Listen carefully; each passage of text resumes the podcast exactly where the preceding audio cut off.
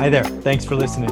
This episode is sponsored by Matt, the Mortgage Guy, a California mortgage broker and real estate investor with your interest in mind. For good, honest advice and any of your residential financing needs, go ahead and shoot him a message at matt at themortgageguy.com or feel free to text him directly at 916 529 7600. Remember, when you're ready to apply, call Matt, the Mortgage Guy. And just so you know, for one rental at a time fans, he is waiving his $6.95 processing fee. Take care. All right, it is Friday, and I am here with our normal recurring guest and Michael Zuber. How are you, Michael? Doing very well. Been looking forward to this one. Awesome, awesome. Yeah, me too. I've been excited about this all month. We also have Adrian Hernandez. How are you, Adrian? Yeah, I'm excited about today. I'm excited to hear what Barry has to say and excited to be on with you, Ty, and you, Michael. I know today's going to be a really impactful show. I'm definitely excited. Thank you for bringing us on. I love it. I love it. So today we have a very, very special guest, Mr. Barry Habib. He is the founder and CEO of MBS Highway. He's also an Amazon number one bestseller um, in the space of an expert in the housing and mortgage markets. And really, I think the one thing that I really want to stand out is that Barry's been doing this for a long time and has been incredibly accurate in being able to call markets, call interest rates. He is the leading expert when it comes to mortgage originators, um, companies that mortgage companies, people that are investing in mortgage backed securities. Barry is the go to guy and an industry leader. He's been on CNN, CNBC, he's been on Fox. And this guy is an absolute expert. I'm happy to have you. Thank you for joining us, Barry. Thank you. Good yeah. to be with you, Ty and Adrian and Michael. Thank you, guys. Love it. Love it. Love it. So I want to just, I'm going to ask the first question. And I just want to get into like, what are you seeing the overall? I mean, our real estate businesses are booming, multiple offers. We're, you know, high demand. We're getting lots of appreciation on the assets that we own how are you seeing it from the point of view of your expert expertise in terms of what's going on in housing and just the mortgage markets? So we think housing is going to continue to do very well because there's just much more demand than there is supply. You know, we we've been very blessed that we've called the housing market accurately. Many people were thinking that the housing market wouldn't do well. You know, you get people like Adam Data that's been calling for a crash forever, and Diana Olick who constantly spews uh, negativity about the housing market for years now. And then you've got that's on CNBC, and then you got Housing Wire talking about homes not being affordable, and we hear that almost every day on CNBC too. And then you you've got the uh, Crash Brothers saying that values are going to drop forty percent. So what what I think that they all fail to realize is the dynamic between demand and supply. Uh, there's far too much demand in housing right now. They look at the wrong metrics when it comes to home prices. We'll get to that in a second. But what we've looked at and what was helped us to accurately forecast the housing bust back in 2007, 2008, 2009, and what has accurately called the housing return. I remember being on CNBC in December 2012 saying that we've reached the bottom, and they all laughed at me. They said, That's not going to happen until 2015, blah, blah, blah. But the same the same methodology that we used back then. And there's several aspects to it, but the predominant one is just the law of supply and demand. When you take a look at the turning points, it occurs first of all with household formations. That's your demand. So household formations simply means somebody leaves mom and dad and they go out and they get their own electric turned on in their own name. They get their own place. And by doing so, you create a demand for housing that is met with supply, which is done by builders issuing new homes. And we have seen the housing bubble occur when demand dropped off, and that did so in 2006. Now, listen to this this is pretty amazing. The median age of a first time home buyer is 33 years old. So if you say, okay, 2006, why did demand drop off so much? Because that 33 year old in 2006 was born in 1973. If you look at the birth charts, the birth chart charts dropped precipitously. Why? Why suddenly were there so few births? 1973, 4, 5, 6. Why? Well, it's because in January of 1973, Roe v. Wade, abortions were made legal, birth rates dropped dramatically, and then 33 years later, you've got a shortage of people who want homes. Builders did not pay attention to that. built homes like crazy, and you had an imbalance and you had a housing bubble. For the past few years, you've had the exact opposite. When you look at the birth charts, you've seen a rise in births, yet builders have not been able to keep up with it. So household formations now rising and household completions have lagged. There is no other explanation as to this amazing rise that we've seen than simply the laws of economics. More demand than supply causes home values to rise. But here's the thing is that this was exacerbated in 2020 by less supply on the market because builders were shut down for five or six months. You don't just put that back. On top of it, you had people that normally would age and say, okay, maybe a long term care facility is right for me, but who the heck wants to go to a long term care facility now? I'm not going to go there. So those homes are not coming on the market. And then as we look to the future, what I turn your attention to is the birth charts. When you look at the birth rates from people that are first time home buyers now, they were born, let's call it mostly in 1987, maybe to January of 1988. But as you look at what the birth rates were in 1988, 89, and 90 and 91, there was an explosion, literally, an explosion in births. Now, I don't know why, but there was an explosion in births at that time, which means the number of 33 year olds, the median age of a first time homebuyer coming to market over the next three to four years, will explode to the upside. You have all of these metrics working in favor of greater demand when supply is just not keeping up. Builders can't build homes, regulation is going to get tighter, lumber supplies have more than doubled. It's hard to build homes on the lower end. So when you look at all of these things and you put it together and you say, okay, uh, what can even make it more favorable for prices to rise? There is one. Vacancies are at an all-time low. So why does that affect prices? Think about it. If you've got a home and it's costing you four or five thousand bucks a month to carry it and it's vacant, you're apt to say, geez, dump the damn thing. You know, I'll sell dump it for ten thousand. But if you don't have to and you're living there, why should you dump it for ten thousand dollars less? Homes are now selling within three weeks, and that includes homes that are out there where a seller puts it up for some crazy number that they have no right to get. So when you take those out, homes are selling in like 10 days. There's a 1.9 month supply of homes on the market. Inventory during the housing bubble, this is why it's so crazy when people think housing bubble. Inventory during the housing bubble was three and a half million units.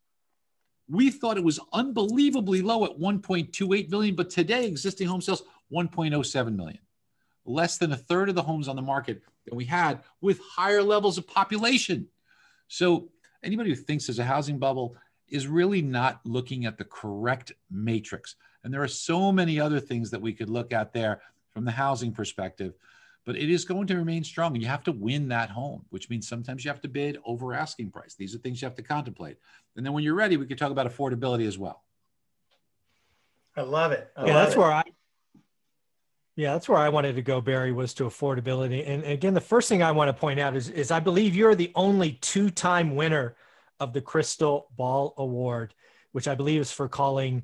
Um, was that for calling interest rates or was that housing prices or what was that for exactly? So I got a lot of accolades for for making the the very bold call on interest rates. Uh, the the 10 year treasury was at 2.875 through the early part of 2019. I said it's going to go to um, 1% at the end of the hmm. year.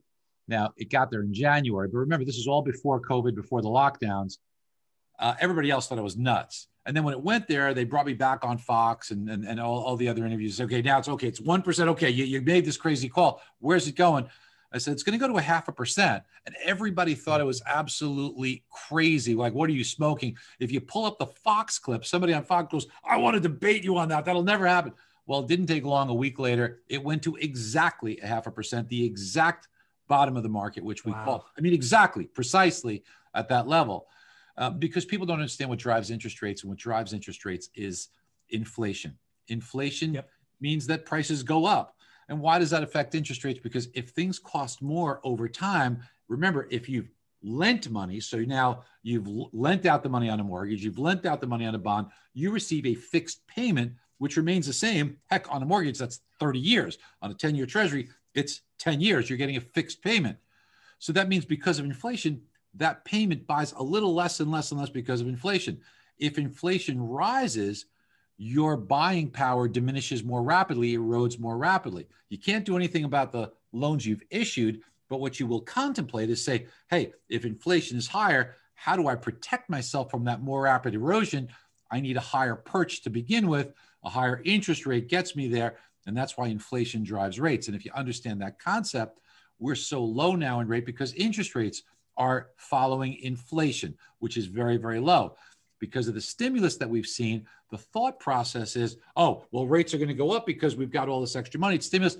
But what people don't understand is that debt has an effect where initially you get this surge of economic activity. Economic activity can cause some inflation that could drive interest rates higher. However, that economic activity wears off. Let me give you an example. Someone's going to buy an expensive car. You can buy things one of two ways. You can either save your money up and buy it like we did when we were kids, or you could say, I don't want to wait. I want instant gratification. Heck, who doesn't like instant gratification, right? Give me it now and then I'll pay it off. So you can do one of two ways. You could save and get it or get it and pay. Only two ways you could buy something. So when you choose what most people choose on a big car is I will get it now and pay. When you get it today, all you've done is take a future purchase and bring it forward. That generates economic activity. The manufacturer makes money, the dealer makes money, the salesperson makes money, and that flush of economic activity gets into the economy. It's called velocity of money, and it causes positive reaction, causes economic boost. But then after that wears off, it's very ephemeral. It wears off, and what happens after that? You're left with the bill for the next five years. That family has eight or nine hundred dollars a month less to create economic activity. Yep. And what we see is the exact same thing for governments. If you look at everywhere in the world, everywhere in time, I've got all kinds of charts on this. It's amazing. When debt goes down, rates go up. Why? Because the government has much more money to put into the economy, and that causes economic activity. As the economy grows, inflation goes up, and it causes rates to rise. When debt goes up, the payments for that debt has to happen because thank God we're not printing money, we're borrowing money. When you borrow money, you have to pay monthly payments, annual, whatever it is, you have to pay interest on that. The drag of those payments sl- slows economic activity, which drag debt down. When you see rate, when you see debt go up, I'm sorry, which drags rates down. Pardon me. When you see debt go up, rates come down, and we've got 28 trillion dollars in debt. 28 trillion is a big number. A trillion is a big number. You hear it all the time. If I said to you guys, "Hey, listen, go out and spend a million dollars a day," how many days would it take you to get to a trillion? I think most people would be surprised that it would take 2,700 years. Yeah, you'd have to start off 700 BC, spending a million dollars a day to get to $1 trillion. We forget how huge a trillion dollars is. And our debt right now is 28 trillion. A year ago was 22 trillion.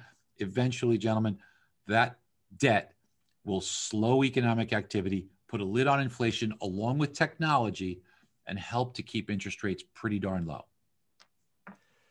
Wow. So there's a lot there I want to ask. So first and foremost, it sounds like your interest rate call is for it to go lower because it's very likely we're we're going to be issuing more debt here very soon. And well, we did we did say that rates would go up a little bit, and we're experiencing that right now. But while most people are thinking, you know, I, I hear Jeremy Siegel saying the ten year Treasury is going to three percent, mortgage rates are going to five. I don't buy that at all.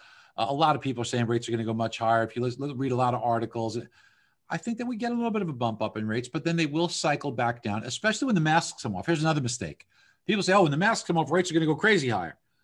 No, well, let's pray to God, first of all, that we get to a point where we get past COVID, where the masks can come off, we can be hugging each other and high fiving each other. Let's pray for that day to happen soon. Now, when it does, let's not forget there's about 10 or 11 million people who would normally be working that aren't. And because they're on the sidelines, it causes a supply chain disruption. The epitome of that, the classic example of that is how much would you have paid for a roll of toilet paper, you know, eight or nine months ago? Okay. So because of supply chain disruption, you have to pay more. That's actually inflationary. When people come back to work, they remove supply chain disruption, and that will alleviate pricing pressure, cause inflation to drop, and inflation, the main driver of interest rates, along with better credit quality due to the fact that more people will be working, will have mortgage rates relax, interest rates relax. Whether they go to all time low levels, it is hard to say. But what I'm saying is that you will be in a very attractive interest rate environment by any measuring stick for quite a while. That is awesome to awesome to hear. So the one thing I want to ask, and I'll let uh, Ty and, and Adrian ask the next question, is back to the affordability that's the one thing as an investor I've been following for 20 years. I've been buying and selling for 20 years. And the affordability index, again, this is California based because everybody reports it different, is what saved me in 2006 or seven. I actually got out of houses right before the crash and moved into apartments and then came back in 2010 when, you know, everything changed. So where does the affordability play in all of this, uh, in your opinion? So affordability has a couple of different aspects to it. One is, you know, what what are what's the cost of a home as opposed to renting a home in California? The purchase of a home was in, in, back in 2008 was 2.5 times what it cost to rent. Across most of the United States, it was two times what it cost to rent.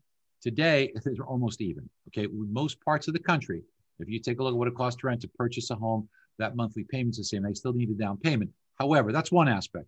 But the misconception amongst amongst uh, affordability is that prices go up, so it's less affordable. Team, let's break this down. Let's do it the right way, okay? Because this is a really critical concept. The media gets it wrong because it requires some understanding of math, and let's face it, math is hard, especially if you're in the media. Now, what we what we want to make sure we understand is that number one, we're looking at the right things. So we take a look at affordability, we are currently in the seventh most affordable market on record. I'm going to say that again: the seventh most afford most affordable. Okay, on record. So how could prices be going up and affordability be so good? Because the first thing people do is they look at the wrong metrics.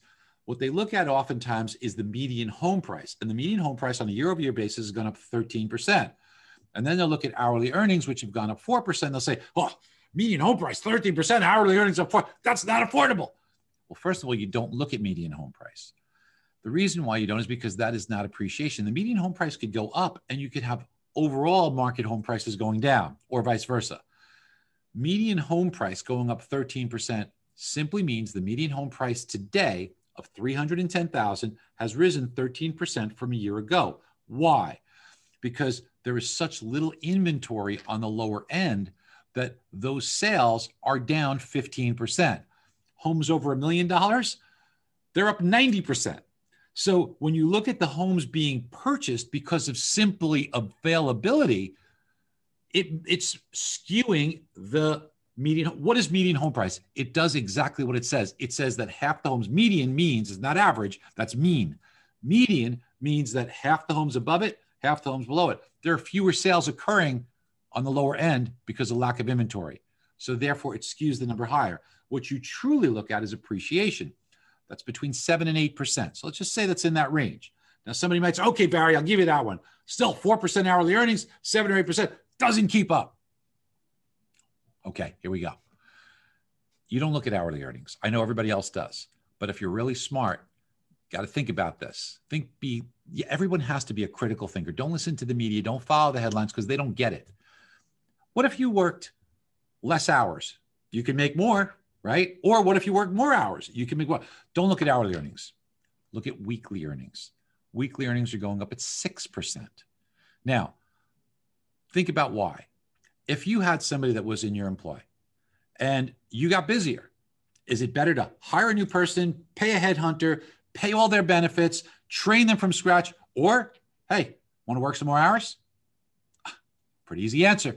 So that's why incomes are going up. And how much are they going up? 6%. Now, somebody might say, okay, Barry, appreciation seven, eight, six, still an imbalance. it's because they don't understand how it works. You don't use all of your money to make your mortgage payment, you use a fraction of it. Typically, it's a fifth, maybe a quarter. So if you go by the average of 20% of it, here's what happens. Here's an example. And you may want to write this down a year ago, if somebody could have bought a home and the monthly payment were a thousand bucks a month, to use a round number, they would qualify for that with about a five thousand dollar a month income. Now, the mortgage payment, meaning principal and interest, does not include taxes and insurance. So these are averages from Fannie Mae and Freddie Mac that I'm giving you. So that level means a thousand dollar a month mortgage payment for principal and interest only. You'd be making about five thousand dollars a month for that payment. But because you listen to all these bozos on you know, whatever network or whatever article saying how bad the housing market was a year ago, which they were all saying, don't buy, and you didn't buy a home, you waited. Now, a year later, that home's up 7%. Now, interest rates are much better, but even if interest rates stayed about the same, that means your monthly payment would have gone from $1,000 a month and go up 7%, 1070 So your hit is $70 a month. So you would normally think, well, at $70 a month means it's less affordable. It went up. Unless your income went up to cover it. Now, if home prices went up 7%, resulting in a $70 a month increase, does your income have to go up 7%? You see, you have to make, you're making $5,000 a month. You got to go up $70 to get to 5,070 to offset the increase from the real estate value going up 7%. It means your income had to go up not 7%, 1.4% will take your income from 5,000 to 5,070 to make it equally affordable. But your income didn't go up 1.4%. Your income went up 6%. So you're so if the real estate value went up 10%, 15%, 20%, that home is more affordable this year than it was last year as long as interest rates stayed the same. But they didn't stay the same, did they? They went down by 1%. So the home is much more affordable right now than it was a year ago, even if it is 5, 8, 10, 12% more expensive. As far as the home value goes, is far more affordable to buy today than it was a year ago. Wow, thank you for that. Yeah, that was really good. I love it. Adrian? So I and I have a this this question is completely left field. My and and Barry, you know, sorry for going down this track, but my my question to you is is do you do we see and maybe this is super premature, but do we see blockchain playing a role in changing any of these numbers in the in the forthcoming years? So a couple of things about about let's say Bitcoin because Bitcoin's where where, where a lot of activity is is is being uh, a lot of attention I should say rather is is being uh, garnered. So a couple of things you should know and, and you could pull it up is that when it was at six thousand I was all over saying that boy Bitcoin is looking to me like it's going to go up and that was in 2017. It hit a peak uh, near twenty thousand, uh, so it more than tripled since we had re- recommended it. And that acted actually as a canary in the coal mine for the stock market because when that dropped in 2017, about a month later, we had a pretty big drop in the stock market. We're seeing similar, you know, Mark Twain said his doesn't necessarily repeat itself, but it does tend to rhyme. I'm seeing some rhyming today. seeing a lot of rhyming in the stock market. I'm seeing a lot of things that reminded me of 2000 as well, where the names were different. They were Yahoo, they were Netscape, and many others. And today it's Snowflake and CrowdStrike and all these crazy ones. And before it right. was like the e trades and trading platforms and cab drivers were doing this. And today it's Robinhood and things of that nature. Now, we go back to 1929 when Joe Kennedy re- uh, correctly called the stock market crash. And he said that while everybody else thought the stock market was going higher, he thought the stock market was about to crash. They said, why? So I was getting a shoe shine, and the shoe shine boy talked to me about the stock market. I said, what does that mean? It means that everybody's in the stock market. And when everybody's in the stock market, what happens is is that there's no new money to come in to push prices higher. Now, will we see stocks go up from here? Well, if you're going to get $2,000 and you don't have to pay your rent, where are you putting that? In online gambling or in Robinhood? So we are seeing a lot of impetus to push the stock market higher. But on a valuation perspective, and one day it will matter, valuations are in the 100th percentile in the history of the stock market. In other words, this is the most expensive stock market in the history of the world. So, for the United States, pardon me. It doesn't mean it can't go higher. All it means for me personally, I can't tell anybody else what to do, but I can tell you it's got my antenna up. And I am watching to see if there's a reversal because when that does occur, it's said that the stock market will cause the most damage to the most people at the worst time. And because of TINA, there is no alternative, T I N A so many people, including people that maybe should be more focused on cash preservation, aren't getting anything in interest rate. So everybody's loaded into the stock market.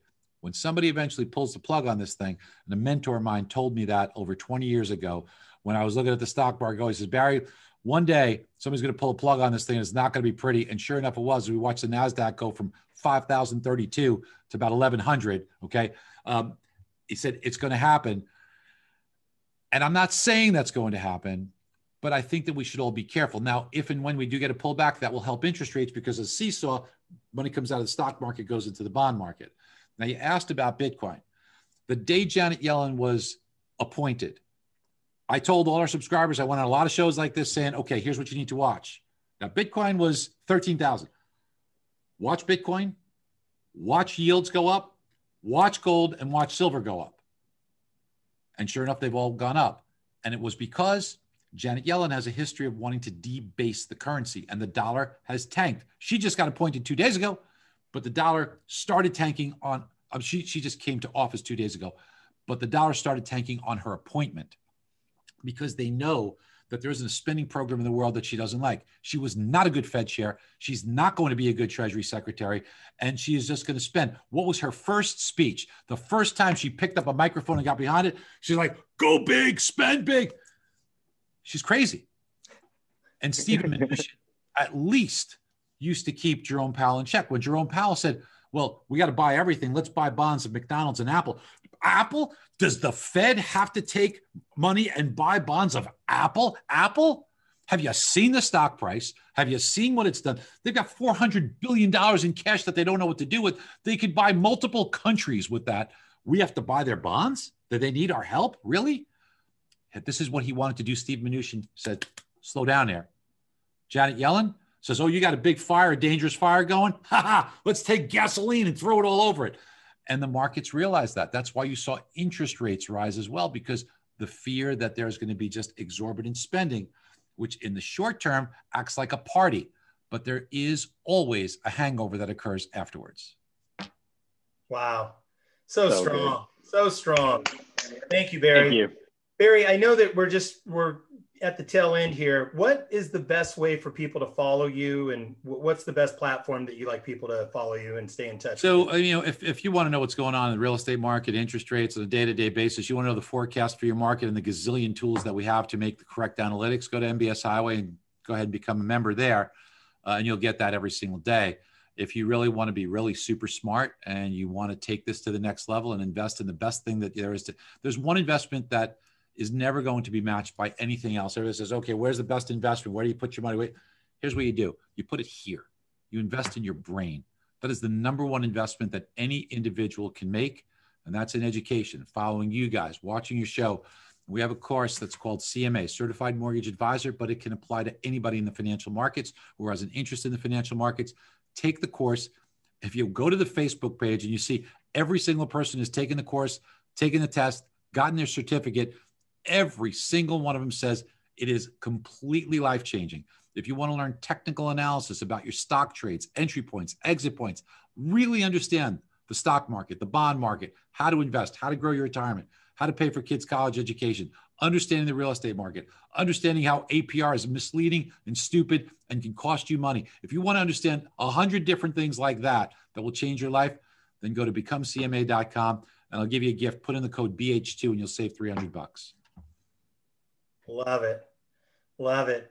Barry, thank you so much. I mean, I know that we could go for another half hour, you know, and I really appreciate and value, we all three of us appreciate and value your time. I know all the listeners, all the audience, everybody who watches this, we really appreciate your time. We'd love to have you back. Can you come back in like 90 days? Is that possible? We'll take a look at that for sure. Thank you so much. Love Barry it. Habib, MBS Highway, Mr. Michael Zuber, Adrian Hernandez, thank you guys so much. We'll see you soon. Thank you, Barry. Thank you, TY.